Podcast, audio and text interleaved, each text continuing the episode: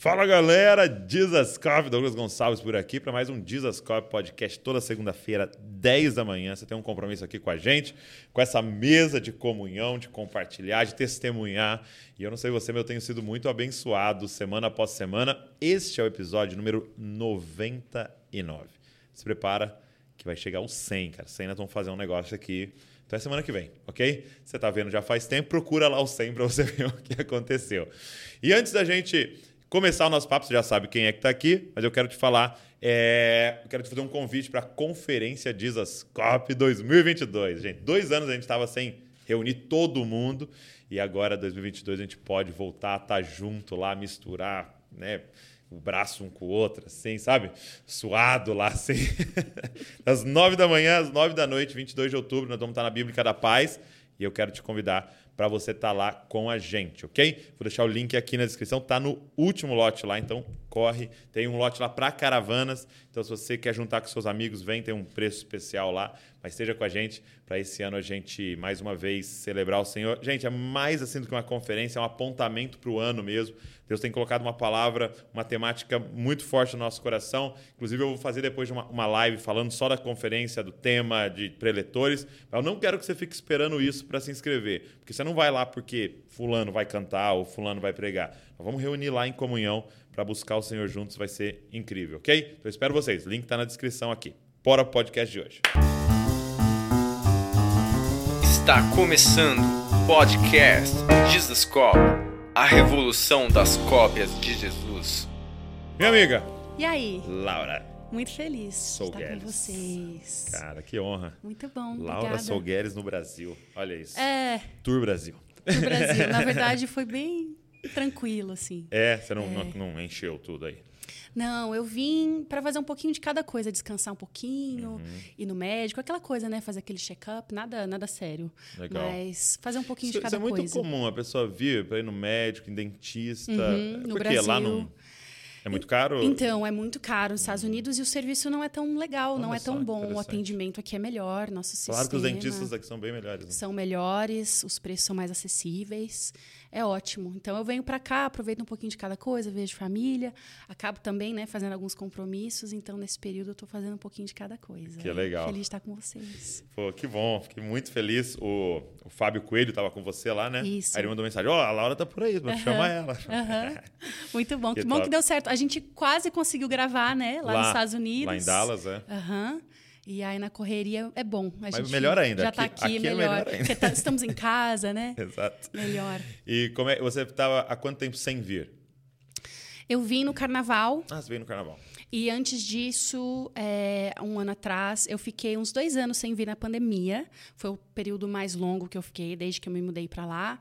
Porque eu sempre fiz bate-volta, né? Eu nunca deixei de vir completamente. Sim, sim. Eu vinha uma vez a cada dois meses, antes da pandemia. E aí, realmente, depois fechou Seus tudo. familiares estão onde? Eu tenho família é, no interior de São Paulo, em São Paulo capital. Uh, alguns em Brasília, mas assim, de família imediata mesmo, né? Meus pais já são falecidos. Sim. Família imediata, eu tenho uma irmã que está no interior de São Paulo. Tá, tá. Geralmente então, é para onde você... É, onde eu vou e visito. Mas também São Paulo, onde muita coisa acontece, muitos, é, muitos amigos, amigos, família na fé família também. Família na fé, né? É, exatamente. E, e, Laura, eu queria que você começasse compartilhando com a gente é, um pouco desse que é o seu testemunho de vida, uhum. que eu sei que é, de certa forma gira em torno de um, de um luto, né? De, disso que você acabou de, de compartilhar. Uhum. É, isso tem uma ligação com os seus encontros com Jesus? Com certeza, com certeza. Você veio de uma família cristã? Então, na verdade, a minha mãe ela se converteu quando eu tinha uns quatro anos de idade. Tá. E, e, ela e o meu pai não estavam mais casados. Acho que essa é uma parte que o pessoal às vezes não sabe da minha história. Eles uhum. sabem que os meus pais faleceram, mas eles já estavam separados desde que eu tinha dois anos de idade. Uhum. Então, é, aí a minha já mãe é um se converteu. Luto, né? Já é um outro luto, já é não ter a figura né, da paternidade. Presente, quando, né? quando eu falo a respeito de paternidade, identidade, muito dessa é, história, dessas marcas, ela tem a ver também com a ausência do pai por causa do divórcio, não só por causa do falecimento, né? Meu pai faleceu, eu tinha 13 anos de idade. E a minha mãe quando eu tinha 16. Então teve um intervalo de três Uau. anos que eu tive a minha mãe, mas não tive o meu pai. E também navegando, né, ao longo da minha infância, adolescência, a relação com meu pai, né? Porque ele já não estava tão presente, então essa lacuna ela já estava lá. Quando a perda literal aconteceu, na verdade foi eu assimilar como adolescente a perda toda. que eu perdi Uau. algo que eu não tive, mas agora também não tinha a oportunidade de recuperar também. Uau, então, então é uma morte envolve o passado e o futuro, né? É uma coisa muito engraçada. doida. E eu sou uma pessoa naturalmente é, melancólica, É. que processa. Bom, dá para ouvir nas canções e tal, mas eu acho que isso, na verdade, é. Toda característica que você tem, ela pode ser tanto é, explorada como uma fraqueza, né? O inimigo vai tentar explorar nossas características como fraqueza, mas ela também tem uma versão redimida, que é um superpower. Na verdade, uma das coisas que eu aprendi na jornada aí, o Senhor me mostrando é que às vezes a própria dor gera em nós um superpower. no sentido de ter, a gente tô, tô brincando aqui, né, de Sim, um sim. poder especial.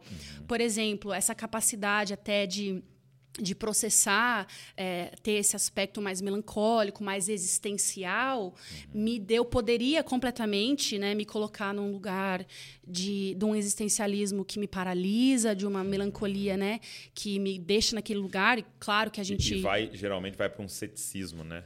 Também. Um- um- a pessoa se torna cínica, Sim. não acredita mais em ninguém. e vai- Exato. é muito- Tem aquela parte mais racional, né? De tentar Uhum. lidar com a dor de forma racional e você é, meio que shut down, como você né, se, se desliga É. emocionalmente. Com certeza, a tentação dessas coisas nós navegamos, né? Mas eu percebi que realmente é, vem de Deus, né? O nosso design original vem sempre de Deus, o que ele nos deu. Então, eu percebi que eu tinha essa habilidade é, de valorizar a memória, de ser saudosa, nostálgica, mas que isso também me dava uma habilidade de é, carregar a narrativa da minha vida, dando valor e sendo grata. E por mais que não fosse uma história típica, é, eu virar e falar, é a minha história. Uhum. Então, eu não trocaria a minha história. Lógico que isso só com Jesus, né? Sim, lógico. Mas de olhar para trás e ter vivido o luto, a, a ausência do meu pai, depois a perda mesmo, né, literal dele, da minha mãe, olhar para trás e falar: eu sou grata pela narrativa que Sim. eu vivo com Jesus. E, é- e aí você vai fundo e é como se você tirasse todos os nutrientes daquilo ali, né? É. Você mastigasse, porque é o melancólico que vai conseguir mastigar. Porque, por exemplo, no meu caso, eu, eu sou o inverso teu, né? Que é o fleumático, né? Ok. Então, é, eu já tenho um superpower e uma fraqueza que... É, qual que é a fraqueza? Eu não quero lidar com essas paradas. Então, eu não vou ficar pensando, entendeu? É tipo, me dá um meme aí pra eu... Para eu lidar com a minha dor. Um, um stand-up pra eu assistir. pra eu- entendeu? bom. Então, assim, eu sinto muito menos as coisas. Muito menos, entendeu? Tanto a alegria quanto a tristeza. Tan- Tanto que eu tinha uma fama aqui que eu não chorava. Agora eu tô começando a. O pessoal começa mais. a tirar o celular do bolso para te fui- filmar chorando. Eu fui no. no é, no, no Barreto, né? Leandro Barreto, na, na, na Poema. Poema. E tava tendo Fire Refine, né? E aí tava o Danduque. E o Danduque começou a orar pela a galera caindo. E eu lá, assim, né? Esperando. Tipo, cara, e nada. não aconteceu nada comigo. Até que chegou uma hora que eu fui lá pra trás e, e tinha um pessoal da equipe lá do Dizascope. Ele falou assim, gente, você fica aqui pra gente, a gente vai lá receber oração. Aí foram todos da equipe do Dizascope lá. Beleza. Aí voltou todos frustrados. Poxa, cara, você congelou a gente. Ninguém Todo mundo ficou rígido. Então, Passou o assim, DNA. Isso aqui é uma fraqueza, né? Numa, numa medida. Agora, aí quando você chega na liderança, Uhum. é um superpower no sentido de, por sentir menos, eu consigo lidar com todas as coisas Uhum. mesmo. Então, todo o pacificador, o que vai ter as conversas difíceis, os que, o que vai dois brigando, eu vou lá no meio Uhum. e tal, você tem esse super. Então, é, re- é o que você falou, né? É redimir, entender, Deus, obrigado. Só que aí eu preciso do melancólico e eu preciso ter pra gente Sim, andar junto. eu né? amo isso. Eu amo isso. Como o Senhor nos faz perfeitos para para também dependermos, né, precisarmos uns dos outros e viver a nossa história, né? E, e é o que você falou, eu não troco a minha história por, por nada, eu não troco minha personalidade por nada. Uhum. Precisamos redimi-la, né? E só que ao mesmo tempo eu preciso dos outros, né? Sim. Das outras Sim. características. Sim. Ah, mas e aí? Como é que continua na sua história? É, o testemunho. Então, aí depois é, desse período, né, da perda do meu pai, da minha mãe, até para o pessoal entender, eu não cresci é, o lar não era um lar cristão em si, mas depois da conversão da minha mãe, eu tinha quatro anos, eu comecei a igreja com ela. Eu lembro de ter um encontro com o Senhor no contexto ali de escola das crianças mesmo, sabe? Escola dominical para É as mesmo? crianças. É. Eu acho que eu tinha uns seis, sete anos de idade, mas eu lembro de ouvir a mensagem e querer a mensagem e querer Jesus. É, é muito louco. A gente não pode subestimar as crianças. É, eu, com seis anos de idade, eu lembro, foi um domingo de manhã, lá na salinha da Nazareno Central, lá de Campinas. É? Uhum. Que legal. Foi a primeira igreja que minha mãe frequentou. Eu também passei a adolescência toda frequentando lá. E, e aí é, eu lembro de ouvir a mensagem e querer Jesus. Então, aquela relação, né? E a adoração também começou a entrar nesse nesse meu é, trajeto assim de conhecer Jesus. Eu lembro aí na fase de 11, 12 anos de idade, nós fomos para a igreja da Valnice Milhomens, Olha em. Campinas. É, eu amo muito a Valnice, foi a semente mesmo de eu com mais né, capacidade de escolha e entender mais o que estava acontecendo. Lá eu fui batizada nas águas e também no Espírito. Eu lembro de ter experiências com o Espírito Santo com 12 anos, assim.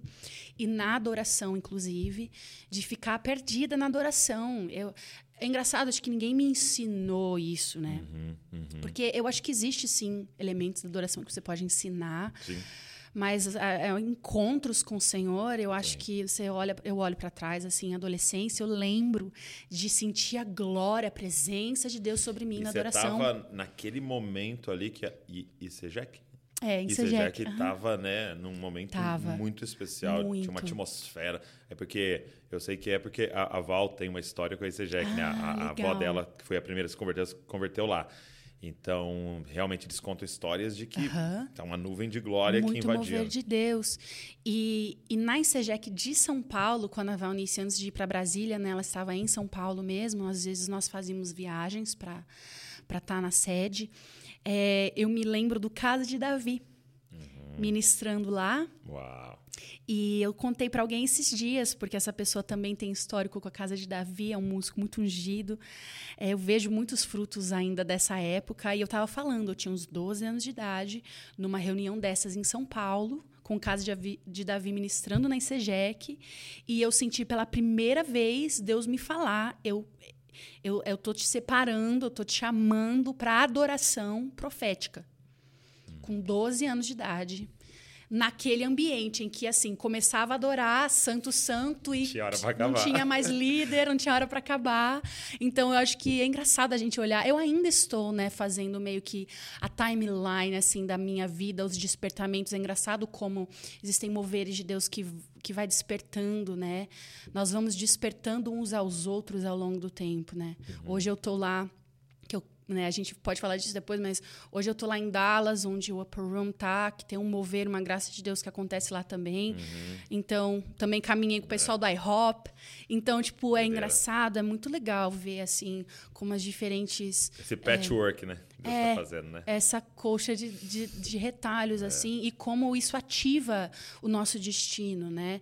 Eu acredito muito na, na vida feijão com arroz com Jesus, porque é o dia a dia, mas eu também acredito nesses banquetes, nesses encontros, nessas mesas coletivas que ativam o nosso destino Sem e eu sou grata. Então, é- essa, essa, esse despertamento para adoração já estava lá. Tá. Antes mesmo de eu perder meu pai, eu perdi meu pai. Aí foi aquele momento de né, entender com o Senhor, aquele, aquele baque que está acontecendo. E ele adoeceu? É, Ele teve um infarto fulminante do coração. poxa. Não Bem foi uma novo, coisa né? que nós. Não, ele tinha menos de 50 anos, acho que estava no mid-40s, assim, lá na 40 e tantos, assim. É, e não, não tinha nenhuma perspectiva. É pra noite, diferente. acabou. Sinceramente, eu acho tão cruel também quando a gente está lidando com doença na família. Eu não sei o que, que é pior. É. É, o- assim, o, lado positivo é quando você se prepara, né? É. Só que também nós somos pessoas da fé, que nós vamos crer até o fim, porque essa é a nossa, É, essa é a nossa função, crer até o fim, crer no que ele desiste, disse, né? nunca, até É. o fim. Então também tem essa batalha de fé que não é algo que eu vivi, né? Eu já vivi outras batalhas de fé Uhum.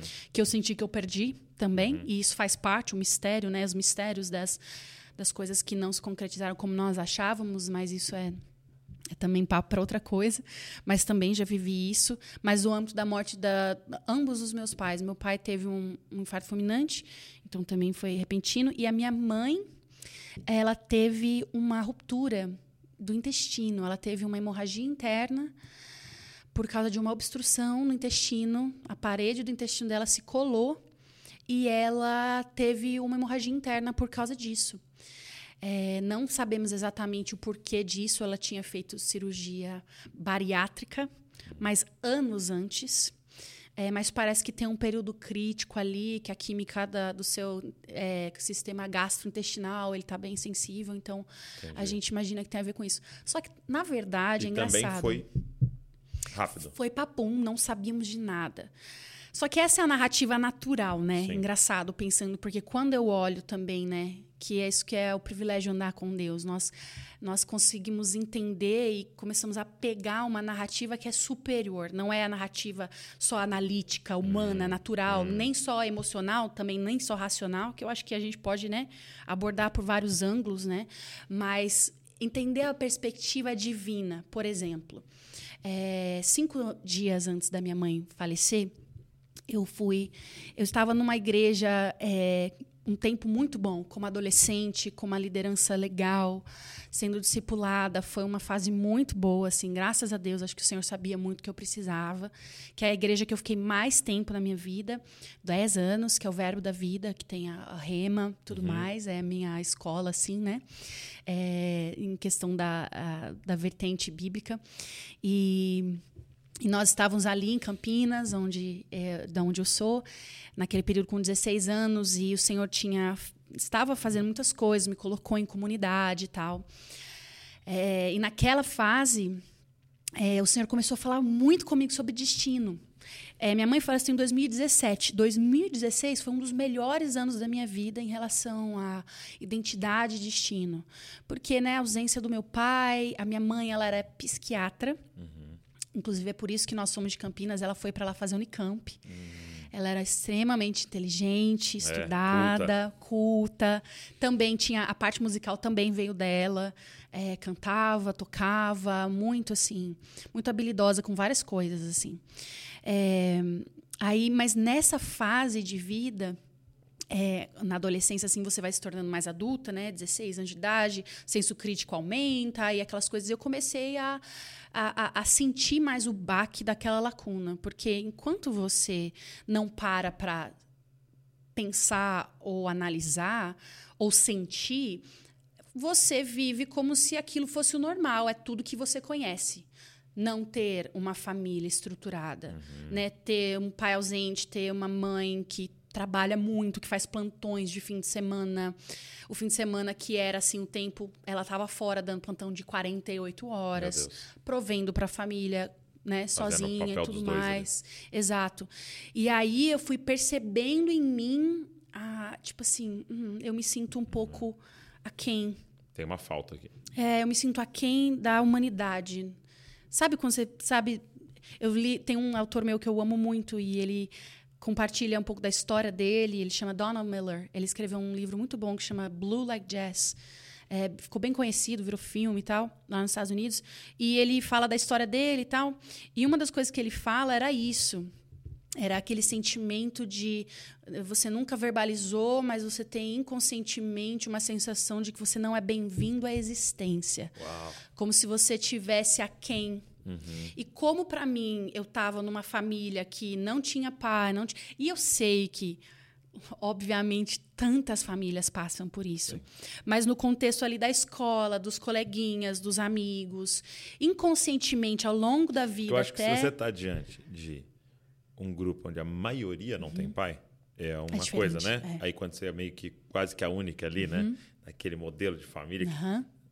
Ainda mais que era contexto de igreja também, uhum. aí tem mais famílias, graças a Deus, né? Uhum. Então eu, inconscientemente, sem perceber, é, eu tinha aquela coisa de é, não me sentir participante do que a maioria dos outros seres humanos participam. Uau.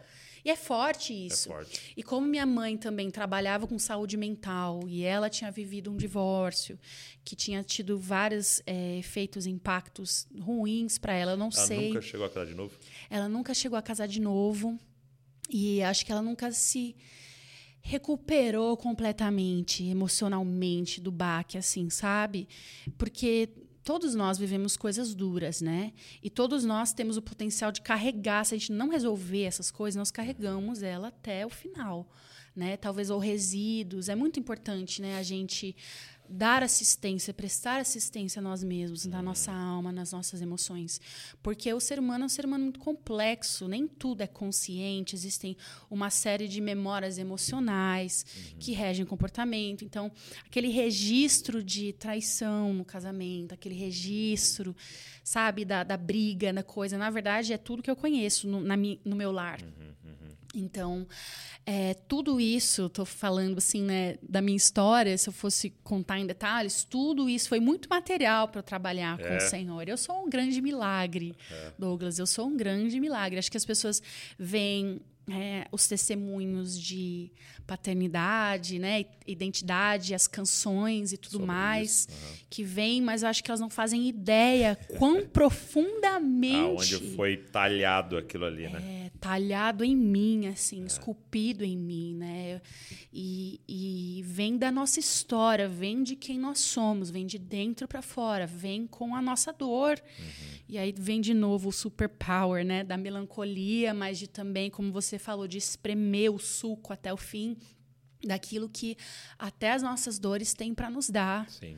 Então eu vivi isso muito fortemente. É, a minha mãe, ela, né, como eu estava dizendo, é, como alguém trabalhava em saúde mental, mas que ela mesma não estava tão bem, eu convivia com um elefante branco um pouco assim é. em casa, que era assim é, eu sou a pessoa que dou as respostas para a saúde emo emocional, minha mãe, né? Mas, ao mesmo tempo, uhum. tenho as minhas questões e não sei até onde eu posso me desfazer da imagem de alguém que dá respostas é. para receber respostas. E aí eu vi. Eu quase nunca falei sobre isso porque eu honro muito a minha mãe. Uhum. E eu não quero que é, soe como uma desonra. Uhum. Mas nós também precisamos, né, na nossa fase adulta, ver também os nossos pais como irmãos. Humanos. Né? Como humanos. Pecadores como pessoas, como indivíduos, que, lógico, né, temos uma conexão, uma dependência por uma boa fase da nossa vida, até a nossa formação, né? Tem um link ali, uma conexão de honra, de... mas é também um ser humano Sim. e também é um, é um irmão no sentido Cristo, de né? todos é. nós sermos filhos de Deus. E se eu perdoo fulano, ciclano, eu perdoo os meus pais, mesmo eles tendo uma responsabilidade mais alta sobre a minha vida. Na verdade, exatamente por isso, né? Poder é, tirar eles daquele lugar de expectativa máxima e colocar Jesus nesse lugar. Sim. Inclusive, eu já tive uma experiência com Deus muito forte que me curou em relação às, às cobranças internas que eu tinha em relação aos meus pais, daquilo, daquilo que eles não fizeram uh -huh, por mim. Uh -huh. Porque eu sempre tive esse sentimento assim de conta não paga, sabe, de serem devedores. Quanto mais eu lidava com as minhas próprias é, questões emocionais, de querer é, firmar minha identidade, querer ter uma base de amor, tudo mais, porque a formação da criança, aquelas memórias bases, né? Quando você estuda psicologia e tudo mais, eu não estudei oficialmente, mas eu né, gosto por curiosidade, uhum, também uhum. filha de psiquiatra. então eu sempre fui curiosa dessas coisas, tinha várias conversas intelectuais com a minha mãe. Mãe, o que faz uma pessoa X ou sabe, tipo, perguntar comportamentos. Uhum. E aí eu sei, existem algumas memórias bases uhum. que você forma ali que tornam você um ser humano ou esperançoso uhum. ou pessimista. Na verdade, é, já li bastante sobre isso. Um cara muito conhecido, muito respeitado nos Estados Unidos, do século passado, já faleceu, mas ele tem um livro muito bom que fala que chama um, A Trilha Menos Percorrida, muito bom. É. Ele é psiquiatra cristão. Já vou atrás. Nossa, Douglas, recomendo demais. A é trilha é tipo, menos percorrida. É. Tem em português. Tem em português. Legal, legal. Uhum. Porque da, da, da Road Less Traveled, que fala a respeito de vários aspectos do amor, da identidade, da disciplina, é, da formação do ser humano no contexto do lar. E uma das coisas que ele fala é isso: uma pessoa que tem um, um lar razoavelmente é, amoroso, de, de, alguma forma, pelo menos razoavelmente saudável, porque nós sabemos que nenhum lar é perfeito. Uhum. Mas se tem algum nível, né, de tipo de compreensão, de incentivo, de amor, de verdade, de transparência, esses elementos tornam aquele ser humano pela repetição da experiência né? Mesmo quando coisas ruins acontecem, você tem um contexto, pessoas com quem processar, coisas positivas ainda vêm mesmo em situações ruins, que é esse reforço de um ambiente bom. Essa pessoa vai naturalmente crescer acreditando em coisas boas, acreditando que ela pertence ao mundo, Sim. acreditando que é, coisas boas vão vir. A pessoa uhum. pode não ser cristã, sim, é, entende sim. o que eu estou falando? Uhum. Não, não tem a ver com a fé cristã é, é, é basicamente a crença pela repetição da experiência. Eu tive experiências boas, eu fui consolado na minha dor, eu fui ainda na imperfeição ali de uma família que ouve, que, que sabe, que, que ampara. Então essa pessoa ela vai crescer com uma confiança muito maior de que. É, seria mais ou menos assim, né? É, é como você assiste um filme, aí você chega, Laura, assiste um filme, cara. É muito top, é muito bom, é maravilhoso, você tem que assistir. Aí é muito louco que você senta e fica assim, deixa eu achar as evidências para ver que é muito bom, maravilhoso e top. Então você tá procurando. Aí passa um negócio ruim, você ignora. Aí o negócio bom, você fala, ah, é por isso que é top. Uhum. E você meio que termina falando, nossa, é muito bom, é muito top. E o contrário é verdadeiro, né? Uhum. Você assistiu um filme que é horrível. É muito ruim, mas é muito ruim. Pensa, aí você senta lá pensando, deixa eu ver por que, que é ruim. E você fica achando as coisas ruins, né? Uhum. E tem os dois lá. Você já vem com uma lente. Então, é, eu percebo isso. A pessoa entra num ambiente e fica assim, nossa, vamos ver aqui, isso aqui vamos me trair, que vai me, vai me trazer uhum. dor. Vai... E ela acha, né? É. Ou a pessoa entra falando, nossa, isso aqui Exato. vai ser maravilhoso, isso aqui vai ser bom. E ela acha também, Sim, né? Ela então espera tem a ver melhor. com essas bases que foram Sim, interessantes. Ela espera o melhor, ela é. também inconscientemente sabe identificar pessoas saudáveis, sabia? Hum. Quanto mais saudável eu fiquei, mais naturalmente eu me conectei com outras pessoas Uau. que são saudáveis. Porque inconscientemente nós temos padrões, nós nos sentimos inseguros. É, e a com... gente quer achar quem é parecido com a gente. Né? Exatamente. Inconscientemente tem toda uma série de coisas que gera conexão. Então, tem a ver com isso também, sabe? A experiência que você cria para si, né? A gente acredita porque tem a experiência ou a gente tem a experiência porque a gente acredita? Quem veio antes? É um mix dos dois. Na verdade, é um ciclo, né? eu tenho uma tendência a falar assim: até a sua fase consciente, adulta, o que você experiencia dita sua fé, sua, sua fé, sua crença na vida. É.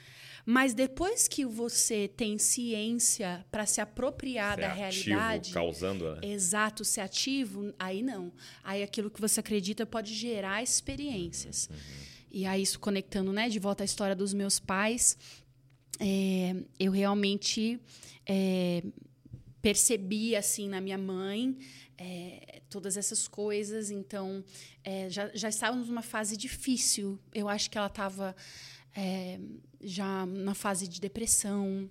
Aí, como eu falei, né, eu não falo muito porque eu honro muito, sim, sim, honro sim. muito a, tudo que ela fez por mim, dentro da limitação dela, dentro daquilo que ela viveu, da própria realidade familiar que ela teve, que até hoje ainda ouço histórias, né?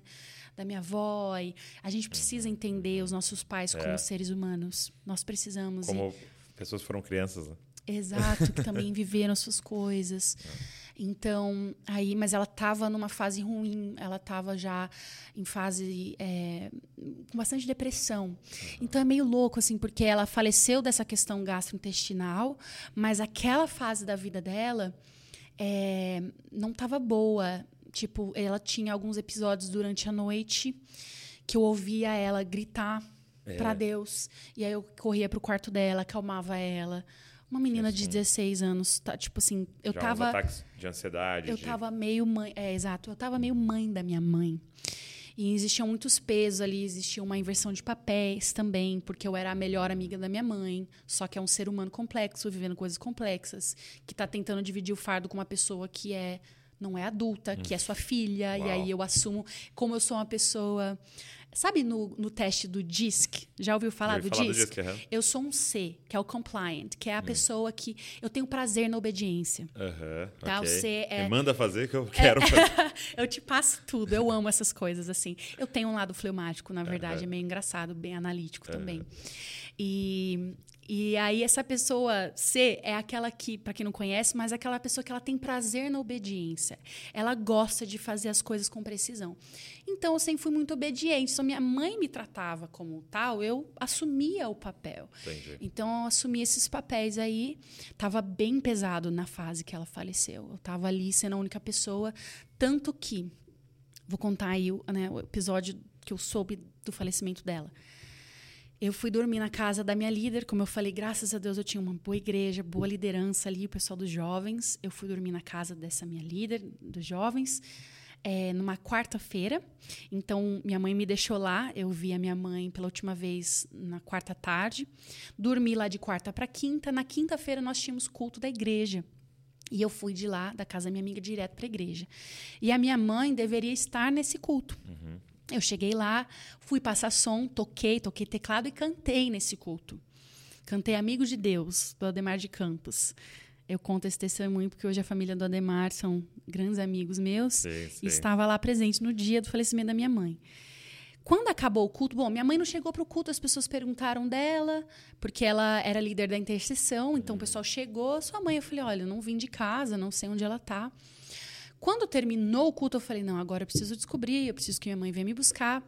Eu comecei a ligar pro celular dela e nada, nada, nada, não atendia. A igreja foi, né, meio que esvaziando, o pessoal meio de olho em mim, eu ligando, ligando, nada. Aí eu liguei para minha irmã, né, essa, essa irmã Esther que eu tenho, mais velha, ela tava, eu falei, ela tá em casa, vou ligar para ela. Liguei, falei, Té, a mamãe não tá atendendo o celular, ela tá aí, ela precisa vir me buscar, ela não veio no culto, né? Ela, ah, eu acho que ela tá dormindo no quarto, já já te já te falo. Eu falei, tá, só fala para ela atender o celular. A gente tinha um plano de família lá que era melhor se minha mãe me atendesse. Lembro disso até hoje. Aí eu, não, beleza, tá. E aí eu fiquei esperando, só que daí minha, minha irmã, depois de alguns minutos, liga de volta. Ela tá com a voz desesperada, ela pede para falar com a minha líder. Aí eu já não sei o que tá acontecendo. Aí a minha líder, o nome dela é Meli. A Meli chega para mim e ela fala: é, Laurinha, sua mãe foi levada para o hospital. É, e a gente vai. Vamos todo mundo junto para lá. Aí juntou, o pastor estava lá ainda, né? O pessoal que fecha igreja, né? Aquele grupinho, alguns diáconos. Foi, foi bom, porque todo mundo se juntou e orou juntos pela minha mãe. E a gente foi meio que uma procissão de carros, assim, pro ah, hospital que tinha mais Mas eles próximo meio que ali. já sabiam. A gente não sabia, ninguém sabia Ninguém sabia. ainda. Tá. Porque a gente descobriu lá no, no hospital. Parte de mim, eu pensei assim, ai, nossa, agora minha mãe vai ter ajuda. Tipo assim, é, o o, pessoal da igreja agora tá sabendo de alguma. Eu não sabia o que, que seria. Uhum. Não achei que minha mãe tivesse feito algo contra si, porque eu não creio que ela faria isso. Mas é, parte de mim, como uma adolescente de 16 anos, que estava meio carregando sozinha os fardos da minha mãe, eu pensei assim: vai. Tipo assim, o pessoal vai ficar sabendo que ela não tá tão bem. E ainda que seja um- uma questão física e não emocional, ainda que ela não abra o jogo, ela vai ser cuidada Ser cuidada já era. já era bom dividir os fardos. Então eu lembro de ficar aliviada.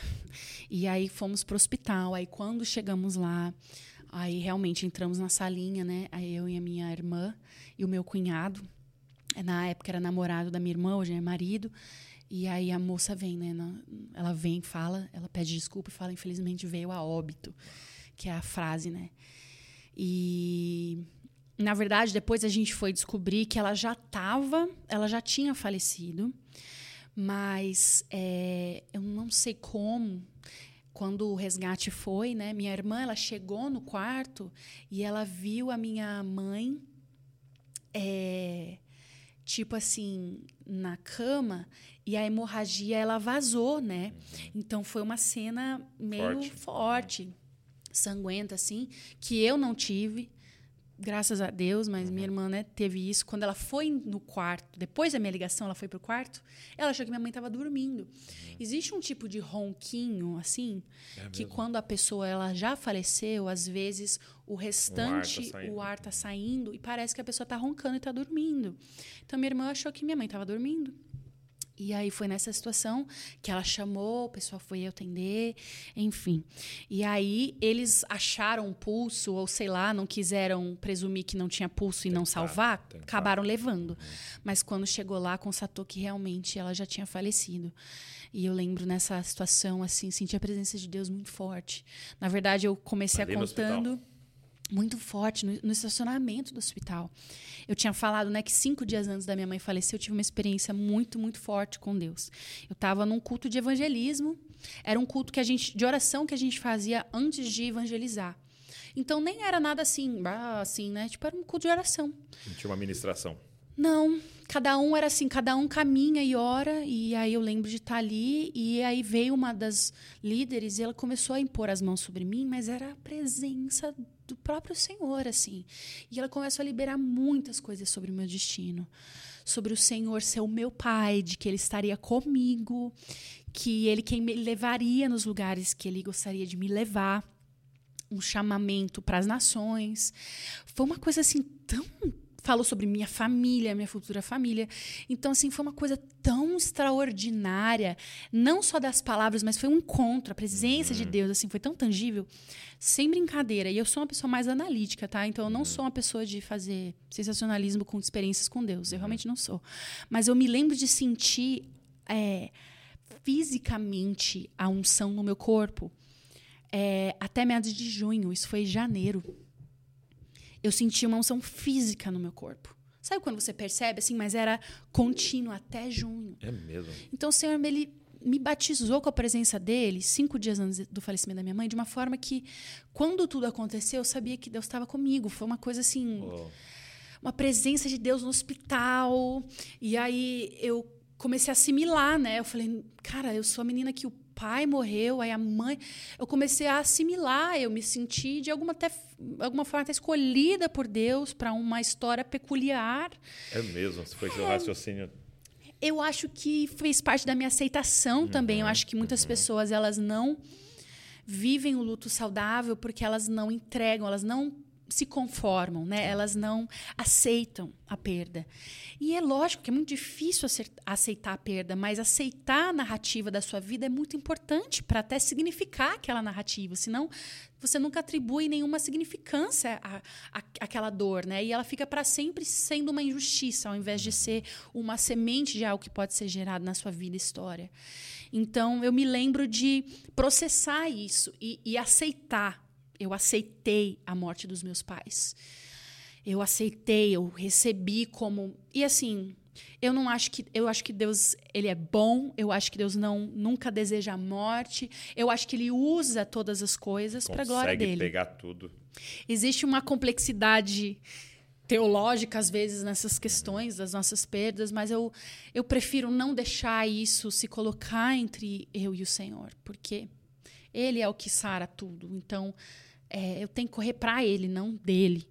E essa foi, assim, a grande sabe, virada da história do luto, de correr mais para Deus, mais para Jesus e, e deixar o Senhor ressignificar minha identidade, porque agora eu não era Laura, filha da Marizilda e do Leopoldo. Não era Laura. Eu era, eu era quem eu era. A partir dali, era eu e o Senhor.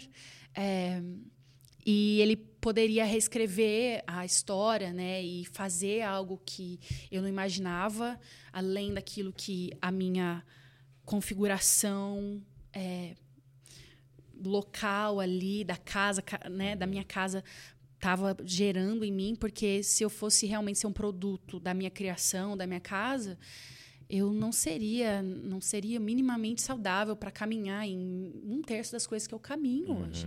Eu sou realmente assim um produto, um resultado, produto no bom sentido, um resultado da graça e o amor de Deus. Eu não estaria aqui. Ô, ô, tem uma- um vídeo que eu fiz, tem um amigo, até que foi o podcast da semana anterior, que é o Johnny. Ele é um médico e ele fala muito de saúde mental. A gente faz um vídeo chamado Divinamente. Aí um deles foi sobre feridas, né? E ele falou um negócio tão lindo, ele falou assim, como médico, né? Ele falou, o que é uma ferida? É quando é, duas partes do seu tecido se separam, né? Hum. E, e, o que, que é curar uma ferida? Você tem que colocá-lo de volta, uhum. suturar e aguardar que aquilo é curado, é regenerado. E aí ele falando dessa, dessa ferida do pecado, né? Hum. Que faz essa separação, né? Ah, e abre. Né? Então, hum. sempre relacionado a uma separação. Tanto uma separação entre pessoas, né? E, mas principalmente uma separação com Deus. As feridas nossas são abertas, né? E aí ele falando disso, né? Que é, a grande cura de Deus é realmente o homem hum. sendo de novo costurado com Deus e as, as, feridas sendo saradas uma a uma, né? Hum. É, e aí ele, aí ele falando como médico, né? Tem um segredo sobre ferida. Você não pode costurar uma parte que esteja ferida e uma parte que esteja boa. Não pode, não, não, não cola, não, não, é só, só dá para costurar duas partes feridas. Hum. E aí ele começava a falar o homem ferido. Uhum. E agora precisa ser costurado com Deus. Uhum. Só com Deus que não tem ferida. E aí ele vem. Uhum. Entendeu? Uhum. Para ser ferido. Sabe? É. Uau. Para ser completamente ferido, para poder Sim. falar, olhar para nós e falar: eu sei o que está passando. Eu Sim. também. Entendeu? Não só uhum. tive a morte de alguém, eu vou morrer, né? Sim. E tal. Então, é, eu acho que a cura passa sempre nesse lugar, né? Uhum.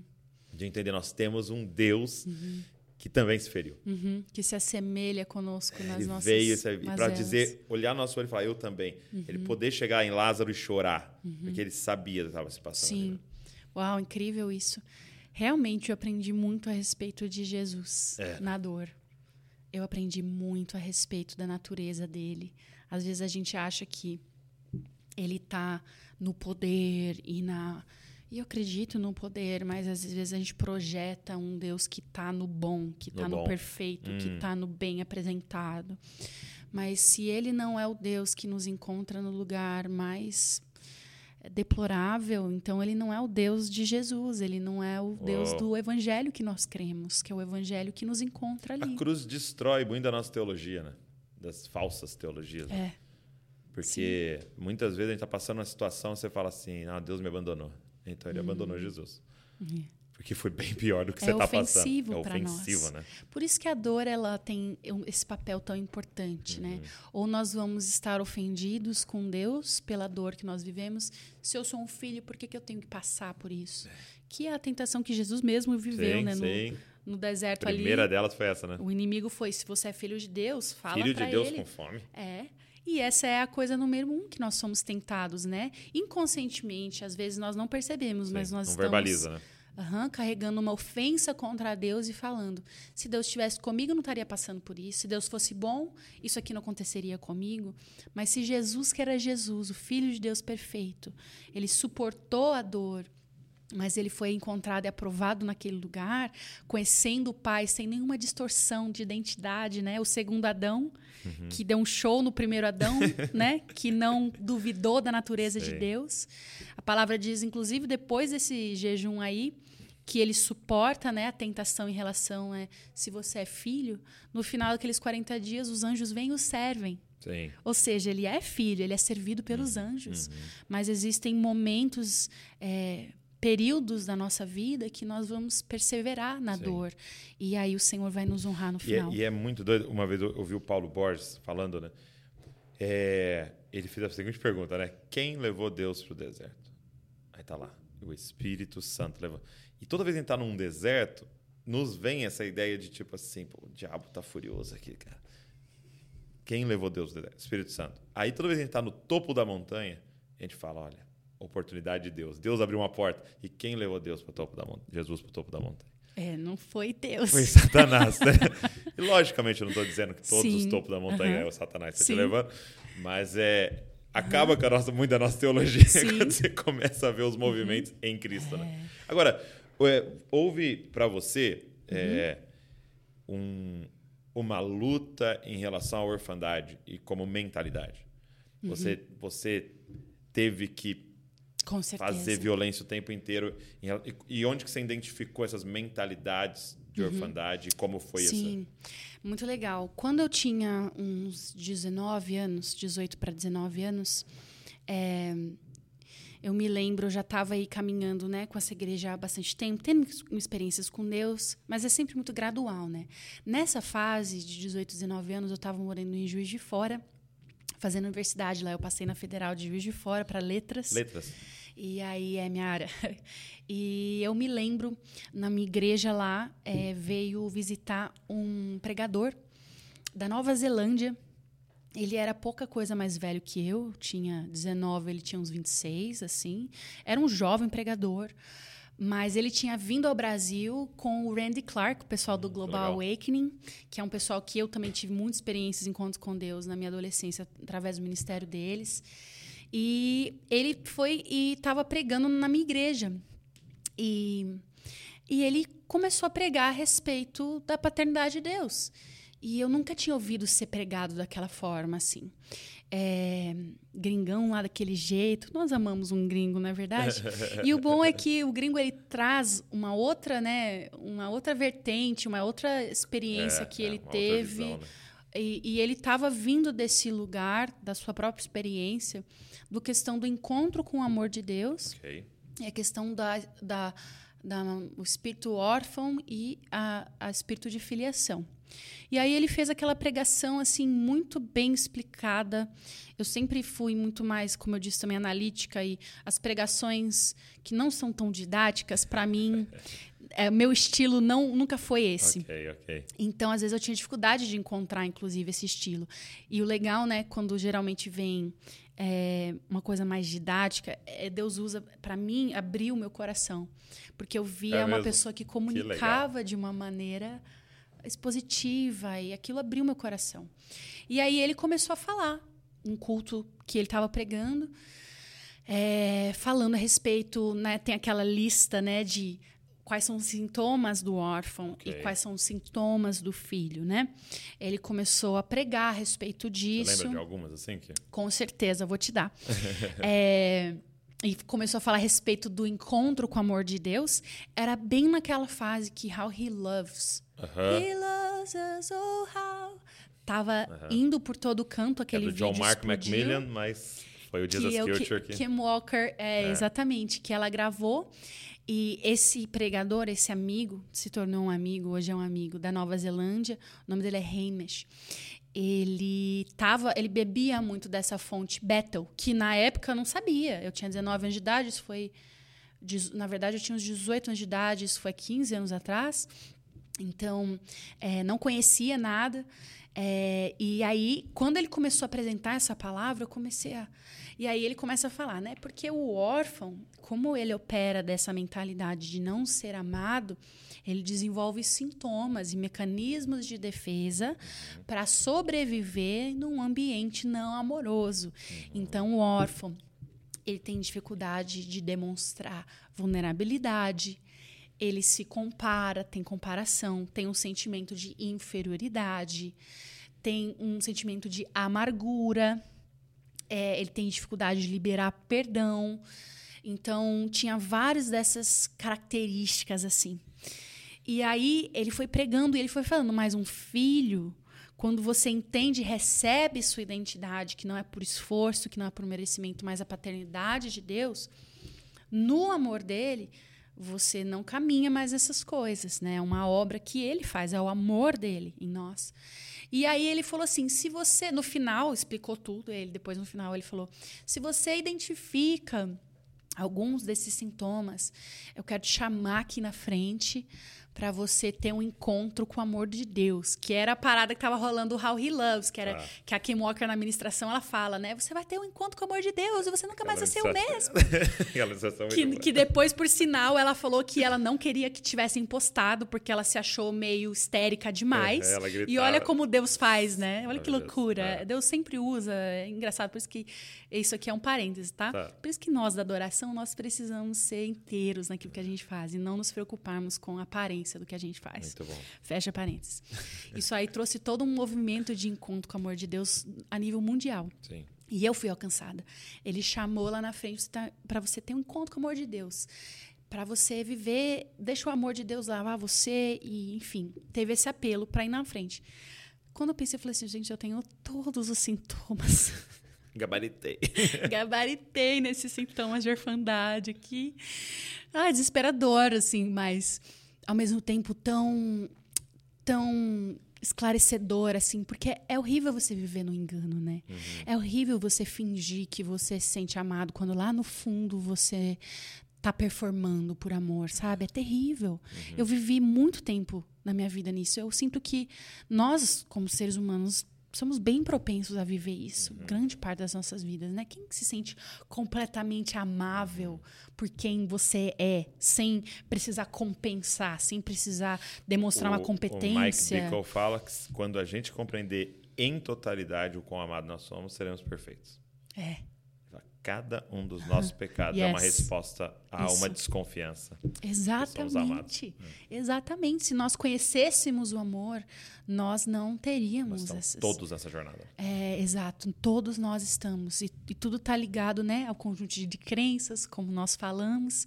Né? A experiência faz a crença, a crença faz... Mas em Jesus, a experiência é outra. É. Por isso que eu acredito em experiências com o amor de Deus. Uhum. Eu acredito na palavra crer no que está escrito, mas acredito na palavra viva, que gera uma verdade experienciada dentro de nós, né? Nós não precisamos só de informação. A informação versus experiência, ela é muito inferior.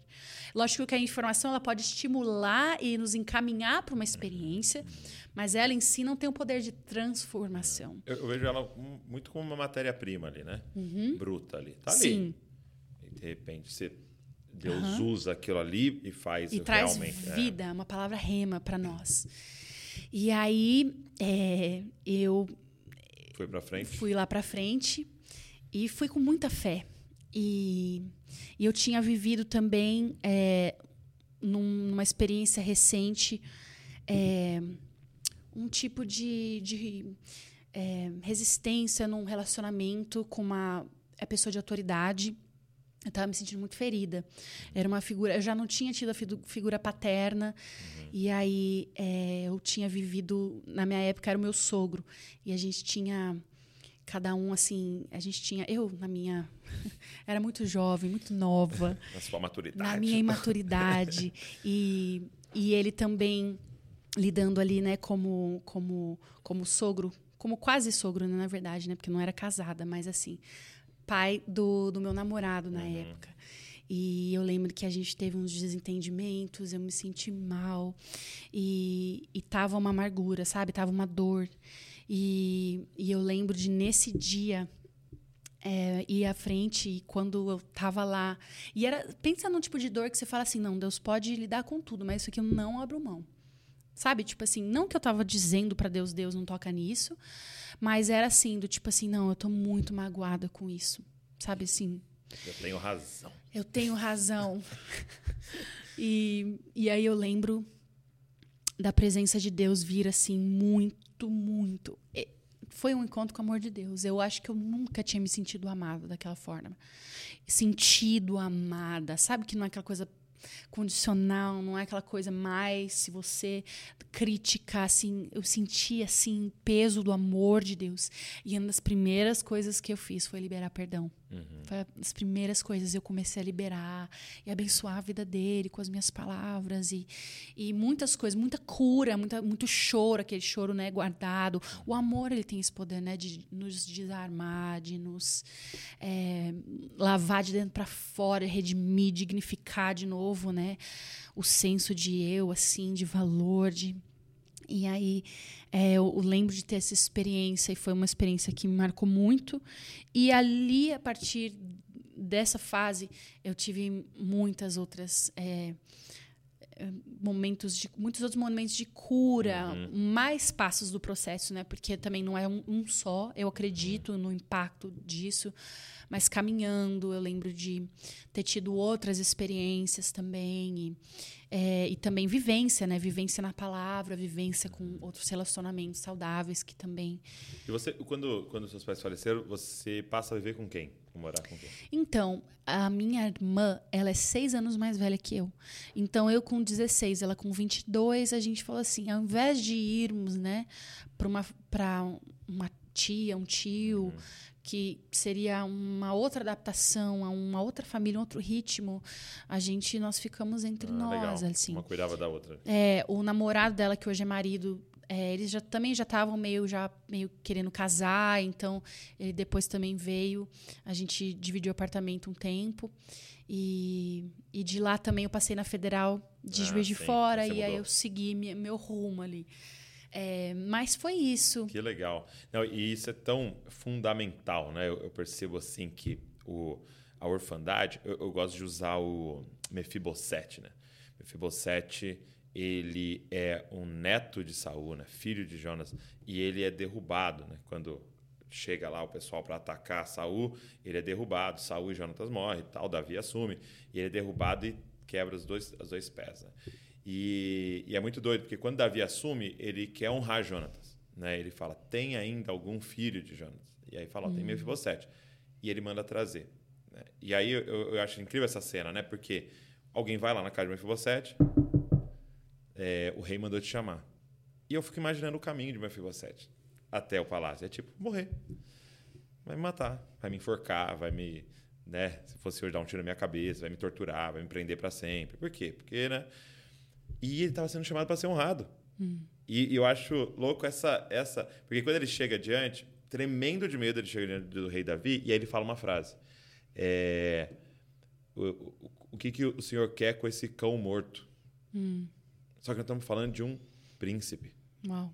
Estamos falando do filho de um rei, mesmo que não era mais o rei, foi treinado no palácio para ser, seria o próximo rei de Israel. Nós estamos falando de um, um príncipe que se vê como um cachorro morto, se vê como um, um, um cão que na época até era, era, não é como hoje, né? Que a gente acha bonitinho os cãozinhos, era uma coisa mais amaldiçoada e não sei o que, suja, né? Então, é, eu, eu fico assim chocado e eu acho que essa mensagem que você carrega e tantos outros carregam, eu também tento ministrar ela com frequência, ela é tão, tão importante porque nós temos um monte de príncipes e princesas, filhos do rei, literal, filhas do rei, entendeu? Que se veem como cães mortos.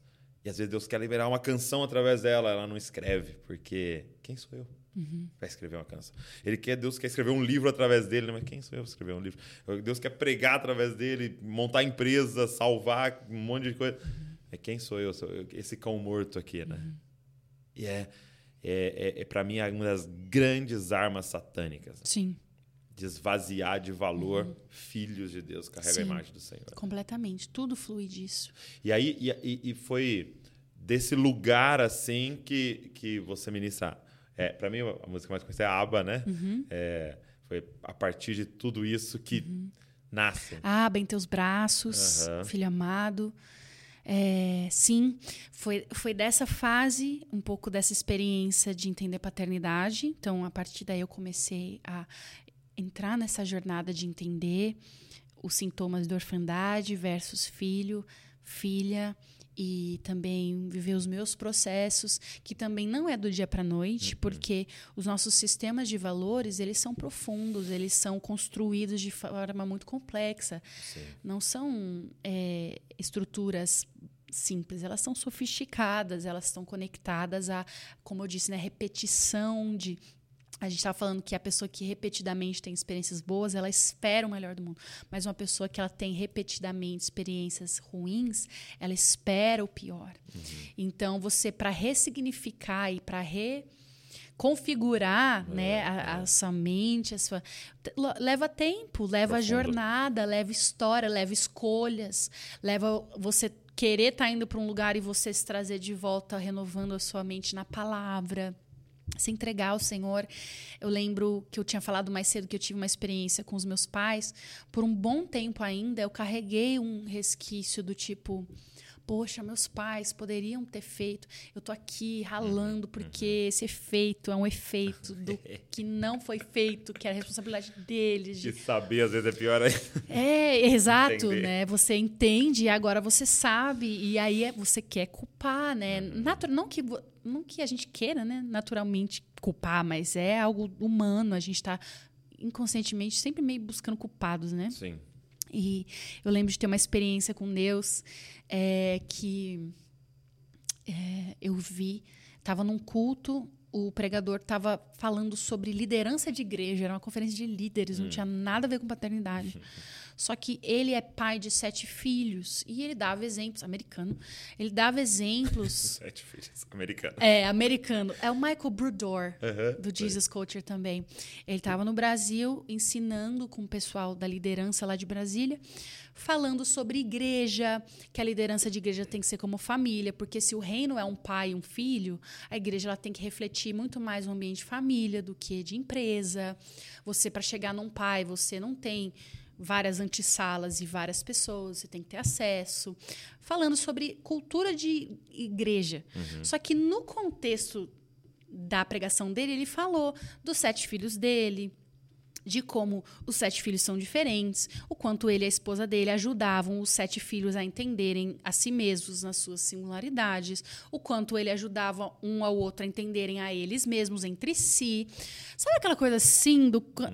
E a, a pregação não tinha nada a ver com isso. No final, eles estavam fazendo um apelo, uma ministração X. Só que tudo que eu tava, tô sendo bem sincero, Tá. tudo que eu tava pensando era ah, que legal, esses americanos que criam sete É. Famílias filhos. perfeitas. Família perfeita, que tá todo mundo ajudando todo mundo a se entender. E, e a, a- a ofensa, mais uma vez, Olha daquilo só. que eu tinha sido privada, Uau. que é uma injustiça real. Uhum. É uma injustiça real, só que a injustiça é. Jesus é quem resolve a injustiça, né? Uhum. Ele faz algo da injustiça, mas é uma injustiça, só que também não adiantava eu ficar moendo ela, mas é real. E assim, o sentimento veio. E, mas eu lembro de não querer aquele sentimento, obviamente, mas É. De senti-lo.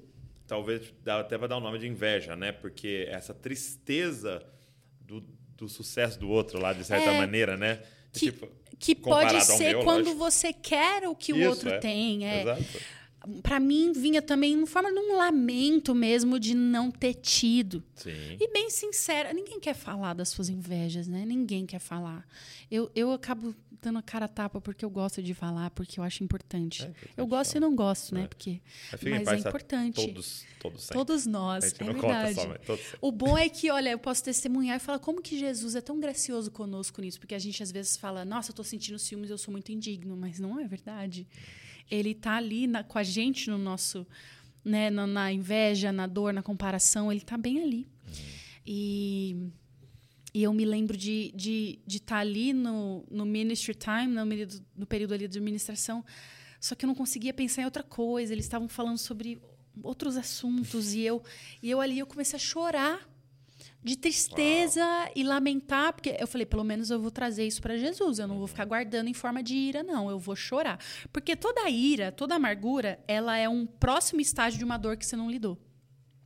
Se você reduzir a ira, a inveja, essas, essas emoções agressivas, se você reduzir elas ao ponto de partida delas, é sempre dor.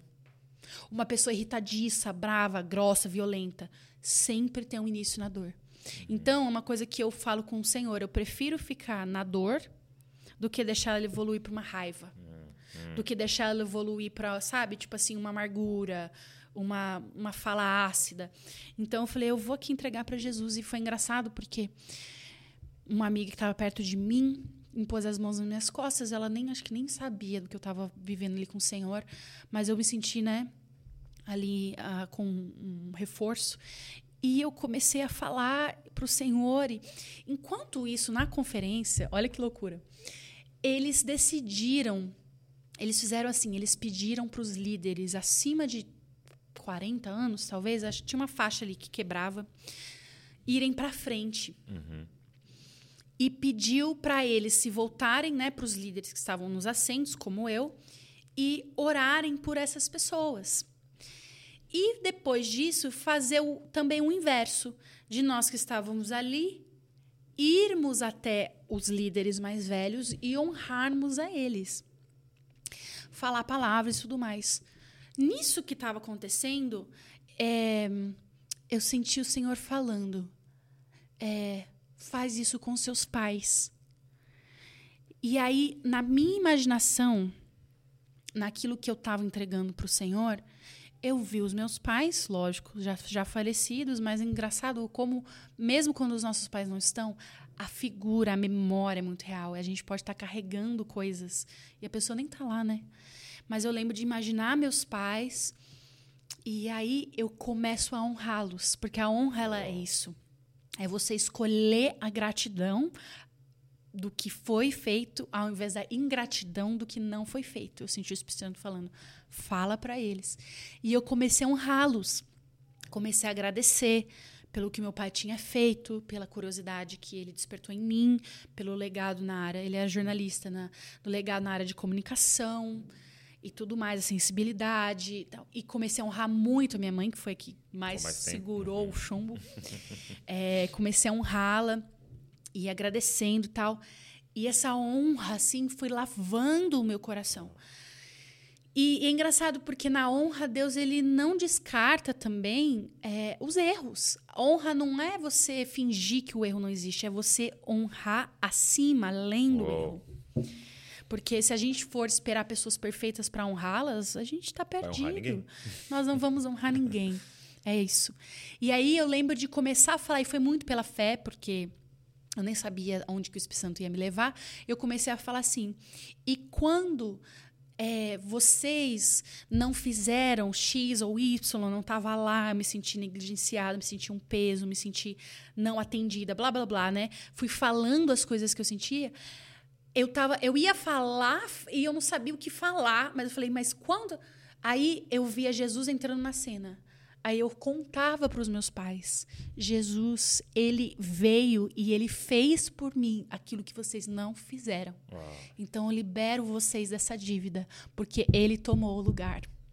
E eu via Jesus, tipo, literalmente assumindo o lugar dos erros que eles não fizeram em derramar amor, paternidade, é, conselho, ensino, direção, destino de forma que eles não fizeram, entrando na cena e sendo o substituto, que é Jesus. E eu vi uma mesa, tipo dessa, bem assim, em que Jesus estava atrás dessa mesa e ele puxava uma matemática com uma calculadora e era como se ele tivesse a dívida dos meus pais e ele rasgava a dívida dos meus pais. Porque é isso que Jesus faz. É. Ele rasga a dívida dos pecadores. E eles, como pecadores, são perdoados por Jesus. E aquilo que Sim. eles não puderam fazer, Jesus fez e faz uhum. e fará por mim. E essa experiência foi uma experiência muito marcante para mim. Na questão é, de liberar perdão, de viver livre desse fardo, da questão da orfandade. Isso automaticamente meio que reconfigura você, porque os sintomas Sim. eles vão diminuindo, sabe? Uhum, uhum. E essa foi uma experiência bem legal. Aí, enfim, aí dessa fase, nos próximos anos, é, eu vivi é, a fase que eu escrevi essas canções e veio tudo dessa história. Tem De mais história, mas. É, sim, sim. Nessa sempre jornada. tem, né? Mas sabe o que eu vejo assim, quando eu, eu ouço assim, um, ótimos pais e não, sem pai ou pais muito ruins? É, eu, eu, eu, já vi um, um exemplo, não lembro se era Spurgeon, se era alguém deu esse exemplo, não é meu. que ele diz o seguinte: é a proposta de Deus para nós, da, da, da, salvação, do, é, seria mais ou menos assim: ó, você vai sair aqui do Brasil, você vai entrar na praia, vai sair do Brasil, você vai nadar até a Europa. Entendeu? Então, esse, é isso tem que fazer. É tipo a lei. É isso que tem que fazer. Entendeu? Aí eu vou com os meus pais bons, que eu sou filho de pastor, meu pai e mãe tá lá até hoje, lindos, maravilhosos, vou pastor, não sei o quê.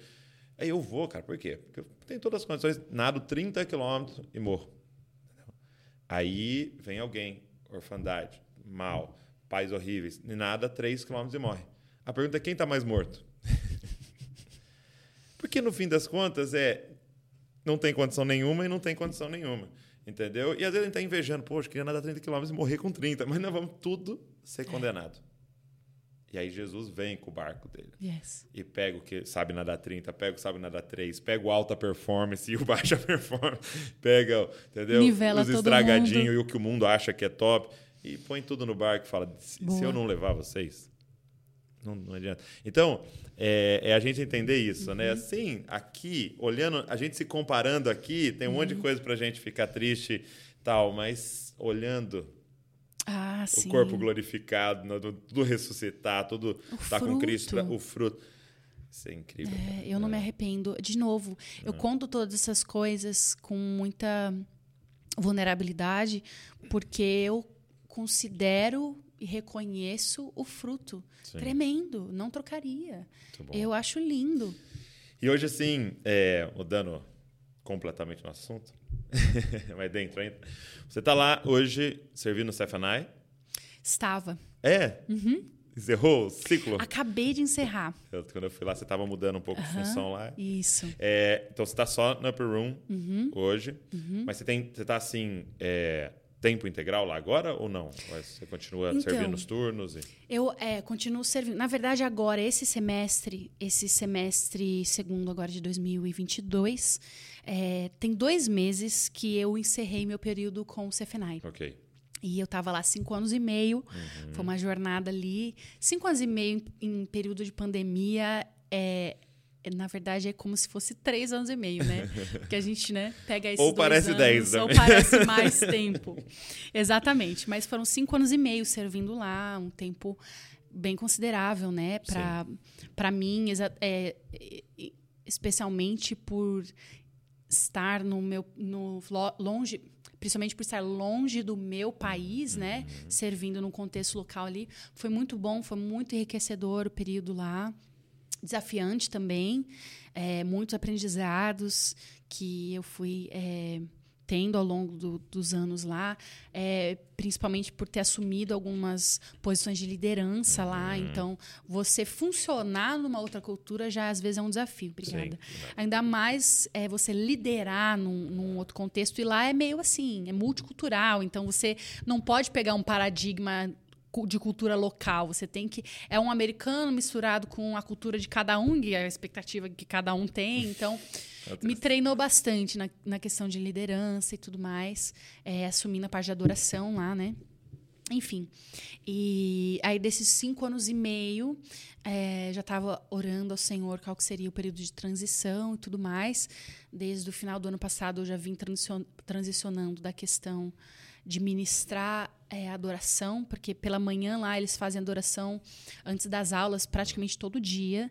E foi isso que eu fiz nos É a últimos. capela, né? Exatamente, é a capela que eu assumi, então era assim, né? Todos os dias, passagem de dia. som 6h45 da manhã. É, não, eu, eu dei muito, ralei muito. Então, quando eu encerrei o período em junho agora, Uhum. eu, eu pensei, não tô com pressa de assumir um outro full-time Entendi. job. Então você tá um.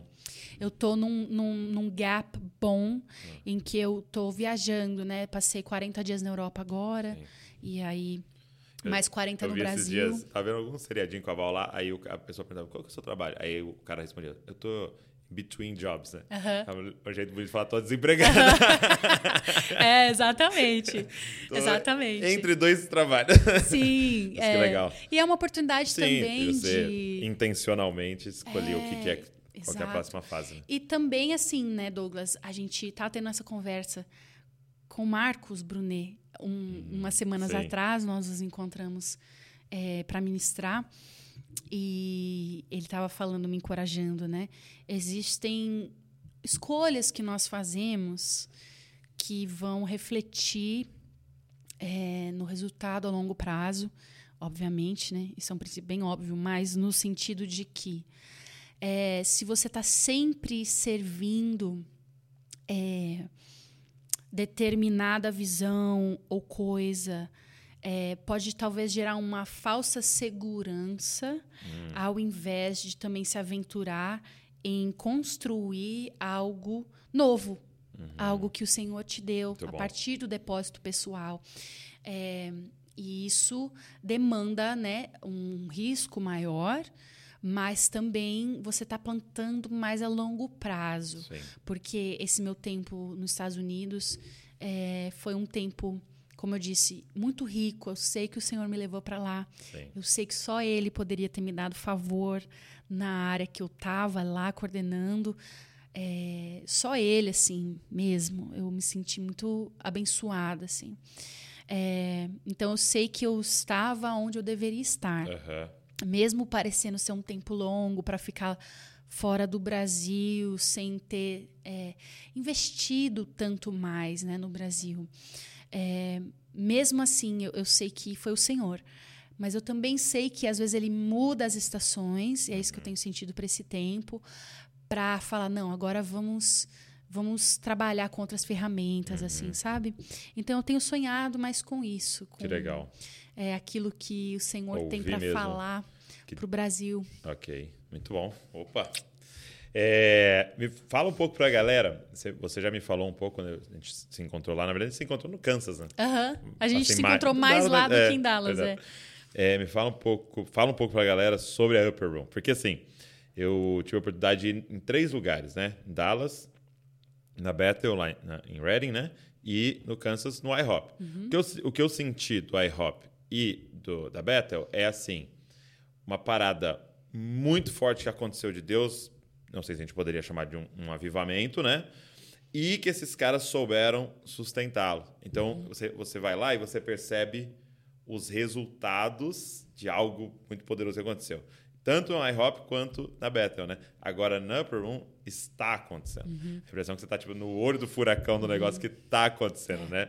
Então, assim, foi muito marcante pra gente. Foi muito. A gente participou de duas reuniões, tivemos dois almoços com, com o Michael o Miller. Michael Miller. Mas foi muito marcante. Fala um pouquinho pra galera, assim, Sim. o que é Upper Room. Sim, então, engraçado que quando eu fui para Dallas, o Upper Room não tava nesse lugar, né, de exposição, então eu comecei a ir, é, Você começou a ir lá atrás, então. é isso, na primeira semana, ou segunda semana que eu me mudei para Dallas, alguém falou, ah, tem essa igreja, Upper Room, e eu lembro que algo assim no meu espírito saltou, Uhum. Uau. de verdade, eu, vamos, aí eu fui, e nunca mais deixei de ir. E é, desde o inicinho lá, é, janeiro de 2017, quando me mudei e comecei a ir. Então, cinco anos e meio agora. Uau.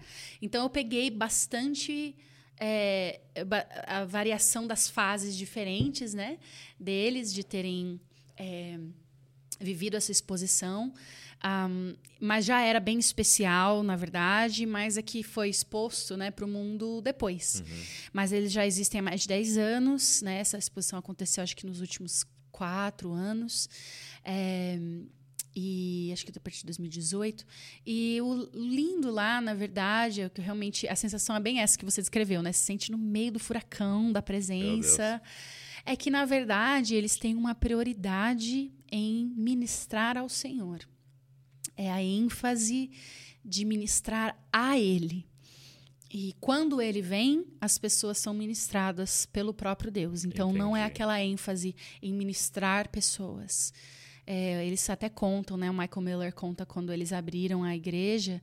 Na verdade, abriram assim: eles eram uma sala De oração, né? de oração. Eles se reuniam, nem chamavam de sala de oração. Uhum. Eles simplesmente tinham reuniões de oração, que eles alugaram uma sala que era uma sala no segundo andar, então o proprietário chamava de, upper, upper room. room, que é ao pé da letra quer dizer, né, a sala de cima. Aham. O cara nem cristão é, ou seja, nem era uma referência ao cenáculo, que é a Cenáculo, tradução né? de upper room, não é. Só que eles chamavam de up, the upper room, porque era a sala de cima que eles alugavam para fazer as reuniões de oração deles. Olha que Exato. loucura. É. E eu acho que muito do DNA deles foi gerado nesse lugar de navegar a presença. Porque começaram a vir pessoas que amavam a presença e estavam dispostos a caminhar né, aquele lugar às vezes incerto de como ser um bom anfitrião da presença, navegar juntos com oração, com adoração, com a parte musical. Então, né, aquela, aquela coisa daquele é, bate e volta de líder de oração com, com adoração. E eles é, geraram o DNA deles dessa forma muito relacional. Na verdade, ainda é assim, né? A banda principal deles são três irmãos e um primo. É mesmo? Uhum. Quem são? É, são os três irmãos Gamboa, é, que é teclado, o Oscar no teclado, o Gabe no baixo e o Julian na guitarra. Julian. Ah, tá. É, você conheceu ele? É, não, é só. Conheça, Conhece de ver, são queridos demais. É, e o Sebastian na bateria. Entendi. Ele é o primo. É. Eles todos cresceram juntos. É muito relacionado. Muito relacional. Eu acho que, na verdade, tem muito a ver com isso, porque muitas pessoas né, se perguntam qual seria é, o DNA, da onde vem, o que, que, é essa, o que, que é esse tempero especial. Eu acho que é o amor. Sim. Né? Na verdade, o Senhor tem falado muito comigo sobre fé, esperança e amor. E o maior deles é o amor, que é um texto que nós conhecemos muito, mas eu acho que se a gente destrinchasse melhor, a gente entenderia alguns princípios de forma mais aplicável. Inclusive, né, estar lá é navegar e assistir outras pessoas navegando, o que torna possível o que eles fazem. Uhum. Douglas, eu já tive conversas inúmeras com pessoas de lá ou que estão curiosos a respeito do que acontece lá, para entender o que faz deles o que eles são, né? Em relação a serem anfitriões da presença mesmo, aquele mover, aquela liberdade. E tem os dançarinos, e tem um espírito de adoração e liberdade no é, lugar. É, essa sensação de liberdade, é uma é. coisa absurda. É, e tem, na verdade, um modelo, né, que eles acabaram não usando mais, mas que eu amo, que ainda é meu favorito. E tem também alguns que são desse partido de que amam um uhum. modelo antigo lá do Upper Room, que é o Fuel. Uhum. Inclusive, é... ele me deu o manual e eu traduzi em português ah. só para mim, então eu não posso passar. Ah, eu te dei. Ah, eles te deram? eles deram o manual ah, em inglês, então, né? É muito Aí a gente bom. traduziu. É, excelente material. Aqui. É muito é. legal. Ah, o Fuel, ele é. é tipo uma sigla, né? IF para faith, que é fé. O de unidade, unidade. É, é de encounter, que é encontro, encontro, e L de liberdade, liberty. E é, é meio que essa é a a espinha dorsal um pouco é, do que eles é. fazem, que é nós começamos pela fé, nós adoramos pela fé, não é Tanto é por sentimento. Muitas vezes começa agradecendo, né? Isso, é o Thanksgiving. É, você não agradece no final quando fez, né? Você Isso. agradece no começo crendo é. que vai fazer, né? Já começa com uma postura é. de fé, já começa olhando para ele, não para mim, uhum. fé. Aí fé, unidade, que é você entrar em parceria com o que está sendo cantado ou tocado pela fé, acho que é um princípio muito forte. Aprendi muito sobre isso lá é, cultura de unidade. Que, na verdade, a gente fala, ah, unidade, unidade é dar um abraço meu irmão, mas não é. é na, no, no contexto da adoração, a unidade. É, tem uma linguagem que a gente usa lá, é, tem a, a escuta ativa e a concordância ativa, intencional. Ele, eu, eu, vi que ele usa muito submissão mútua, né? Isso. Então, se é, às vezes tem três cantores, né? Se aquele achou uhum. o Rio, uhum. todo mundo todo se mundo submete. Vai, é. Se essa achou o Rio, todo mundo se submete. Se o intercessor achou o Rio, todo mundo vai. Nós é estamos mutuamente submetidos uns aos outros a fim de estarmos submetidos ao Espírito Sim. de Deus, honrando o que o outro carrega. Então, unidade é nesse sentido, sabe? De escutar o que o outro. Porque às vezes a gente sobe, né? Às vezes a gente está ali não está nem escutando direito, a gente às vezes mais, vai um pouco no automático. Isso, para se mover na presença do Senhor, não existe. Não existe automático na presença. Você tem que ter. Você tem que ter graça, você tem que pausar. Aí o que eu falei, né? Fé, esperança e amor. Ela, você se move na fé, então não é por vista, não é por sentimento, mas é pelo que ele já disse que ele é é, com, com um espírito de ousadia, né, que traz a fé, mas a esperança, ela contrabalanceia essa ousadia da fé. Porque nem sempre vai ser faz, faz, faz. Às vezes vai ser espera, hum. esperança. Navegar a presença com paciência. E o amor nesse fator do Verdade. tipo, nós não vemos como órfãos. Uhum. Nós não estamos aqui tentando provar nada para ninguém. Se nós estamos como órfãos tentando ministrar na presença de Deus, não vai ter uma expressão madura porque é, eu não vou conseguir me submeter e concordar e ser livre, livre da opinião das pessoas, livre do que o outro está pensando. O, o, espírito de orfandade dentro da adoração, na verdade, é uma das maiores causas de uma expressão distorcida da adoração. Porque quando nós não somos maduros em amor, nós fazemos para provar algo para alguém nós fazemos numa mentalidade de falta, numa mentalidade de performance. O Senhor nos, nos mostra para fazer algo, nós ficamos com medo de incomodar, ou então nós queremos incomodar para provar que nós não estamos. E o amor, ele não, ele não faz para se provar. Uhum. O amor ele é usado porque ele ama a verdade, mas ele não é desonroso. Demais. Então, existe uma tensão, às vezes, ali de usarmos a nossa autoridade como ministros, mas também com humildade. Então, assim, o Senhor tem falado muito comigo sobre a importância da maturidade em amor, até para a redenção do movimento de adoração. Né? Eu, eu tenho falado bastante sobre essa questão. Que é a redenção do movimento de adoração no Brasil e no mundo, porque tendo a experiência que eu tive nos Estados Unidos, é, aprendi muitas coisas, mas eu também fui alarmada a respeito de muitas coisas, porque lá é um pouco do futuro, né? um retrato do futuro, alguns anos na frente de nós. E eu vejo o Senhor lá nos Estados Unidos com toda a beleza do que acontece lá, as produções. O Senhor já está levantando vozes proféticas na América para falar: oi, voltemos. Voltemos. Retornemos à essência. Enquanto aqui, até talvez por uma certa inocência, em parte, e em parte uma astutícia que não vem de Deus, copiamos aquilo que nós gostamos e nos espelhamos. Sim. Mas quando nós copiamos a carcaça e não a substância, nós estamos fadados a algo que não tem essência Que é oca. que é oca. E na adoração isso é muito sério, porque a adoração, na área musical, ela mexe com arte, ela mexe com estética, ela mexe com sonoridade. São coisas que o ser humano responde até biologicamente. Nós respondemos à beleza de forma até biológica, né? Tipo, natural. Nós amamos a beleza, nós correspondemos. Quando algo é bonito, é prazeroso. Só que quando nós apelamos para o fator prazeroso da arte, da música como arte, sem priorizarmos, honrarmos, colocarmos acima de tudo a pessoa de Jesus e o prazer da presença dele, nós estamos, na verdade, captando pessoas através da carnalidade delas, Uau. ao invés da sede e necessidade delas por Deus. Isso é muito sério.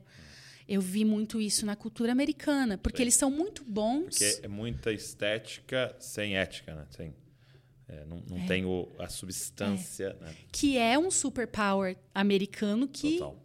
Pode ser distorcido. E quando o inimigo consegue distorcer, ele distorce. Que é a habilidade americana de é, Excelência, né? excelência, de tornar algo também reproduzível. Isso, eles são campeões da, da, da- Uma coisa que me impressionava muito lá era é, você conseguir estar em Dallas, em Kansas, é, em Orlando, e você, se você quiser, você vai exatamente no mesmo Nos mesmos restaurante. lugares. Vai, Aham. Uhum. vai no mesmo posto de gasolina, você vai no mesmo mercado mesmo, Aham. e é igual. É. Então você não, tem, você não Isso. sente diferença, a não Eles ser clima. replicam. É, Eles é o sabem. franquias. né? Isso. Eles sabem entender a carne humana, o que, que move o ser Uhum. humano e apela para a carne humana. Porque, de alguma forma, a máquina é alimentada por isso. Só que isso é maquiavélico. É. se você for pensar. Porque é o quê? Eu entrar, que é a mentalidade né, consumista da ganância, é, eu, eu faço e realizo e giro uma máquina para conseguir lucro e crescimento em cima do vício do outro O- e da dor do outro. e da dor do outro. É por isso que foi muito impactado lá, principalmente em Dallas. É, e a pergunta que o Senhor nos fez é: vocês, e foi muito isso, vocês olhando para a cultura americana, olhando até para a cultura australiana, por causa da Hilson, vocês aprenderam a responder a pergunta: como é que faz para as pessoas virem? Mas essa é a pergunta errada. É como é que faz para eu vir? Então Uau. a gente mudar a métrica, sabe? É, nossa, você viu quantas pessoas tinha no culto domingo? Para o Senhor aparecer o domingo? Eu acho que a gente nem deveria estar discutindo esses números. O Senhor apareceu domingo. Exato. Porque se ele apareceu, nós fizemos o culto certo. Yes. Se ele não Sim. apareceu e a cidade inteira apareceu. E, e o que Deus me ensinou no nosso coração é: vocês vão morrer. Como é que você traz a cidade e não me traz? Uhum. Vocês não têm condição nenhuma de mudar ninguém. Entendeu? Então só Sim. traz ele. Só Isso. cava o poço, Isso. Uhum. achou a água. E, e aí, uma, um, um spoiler aqui, hein, gente. Spoiler, porque eu deixei para falar no final, ó. Estamos aqui, eu quero ver quem fica até o final. É, que vai vir um dos ministros da Upper Room na conferência de Zaskov. Ai, que legal! É, Depois um você me conta quem Eu vou falar vem. qual que é. É, Ah. o, é o Joel. Ah, o Joel vai vir, é, que legal. Ele vai estar na conferência Muito de. Zaskov. Então aí, ó. Você que não se inscreveu, tá aí perdido. Tô Muito bom. E esse é o ele vai vir junto diferencial. com outro ministro. Eu não vou contar quem é o outro. Ah, é, para mim, esse é o diferencial deles, do Sim. Upper Room, que é centrado na pessoa do Senhor, na pessoa de Jesus. Tá escrito na parede, né? A presença de É, Deus transformando. transformando vidas. Eu acho que isso muda tudo, muda as prioridades. é, às vezes até incomoda pessoas. Eles não só é, não priorizam pessoas, como às vezes é, pagam um certo preço de serem tidos como pessoas que não consideraram tanto as pessoas em si. No sentido de que Por exemplo, o prédio lá é um prédio que ele não é grande. Você foi lá, Minúsculo. minúsculo. E É, acho que são 600 e poucas pessoas, se não me engano. é, e olhe lá. Gente. É pequeno e eles tinham três cultos, depois voltaram para dois. Tipo assim, é, muita gente não conseguiu ficar porque é, não tinha espaço. Não Você entrar, tem né? que que chegar uma uma hora antes, e é. meia antes para sentar na frente. Uma hora, assim, para pegar lugar. Então, muita gente acaba sendo dispensada, gera aquele desconforto. E eles, assim, gente, a gente não tem uma palavra de Deus para aumentar o prédio, a gente não está aqui tentando criar uma mega church. Então, assim, é, não só não priorizam pessoas, não estou dizendo que não tem amor. Não é desprezar pessoas. Não é desprezar. É colocar em primeiro lugar, nós estamos com outra meta. Em Isso. segundo lugar, estão as pessoas ali. Mas... É, exato. Mas a ponto de, tipo assim, gerar até um desconforto, assim, do tipo, meu. E se você não também não tá atrás do que eles estão atrás, talvez aquela não seja a sua igreja. Mas ali eles honram Jesus. E se você quiser Jesus, vai rolar ali. Muito bom. Poxa, amiga, obrigado. Imagina, Que foi um honra. prazer. Amei Glória a nossa conversa, foi profunda. Laura, no Brasil. Obrigado você que ficou aqui com a gente esse tempo aqui. Foi muito bom. Espero que você tenha sido ministrado. Eu queria te pedir uma coisa. Pega esse, esse link, manda pra galera. Porque, assim, testemunho, gente. Testemunho é um negócio muito poderoso. Então, alguém vai ouvir, tem uma história parecida, situações parecidas, que vai gerar cura, vai abrir a mente, vai se identificar. Então, é- isso é muito importante. Deixa um comentário aqui, se inscreve se não é inscrito aí e curte esse vídeo. É, e também pega tudo da Laura aí pra você estar junto. Quem sabe a Laura não tá no Brasil aqui mais perto da gente em breve. Vai ser muito bom. Obrigado, obrigado é, pelo teu coração, sua vulnerabilidade, sua coragem de abrir aí várias coisas, voltar nesses assuntos que às vezes, né, é, é, fazem parte da, da dor da nossa história, mas obrigado Um por servir a gente com tudo isso. Amém. De nada. Muito bom. Prazer. Deus abençoe você e não se esqueça, você é uma cópia de Jesus. Valeu.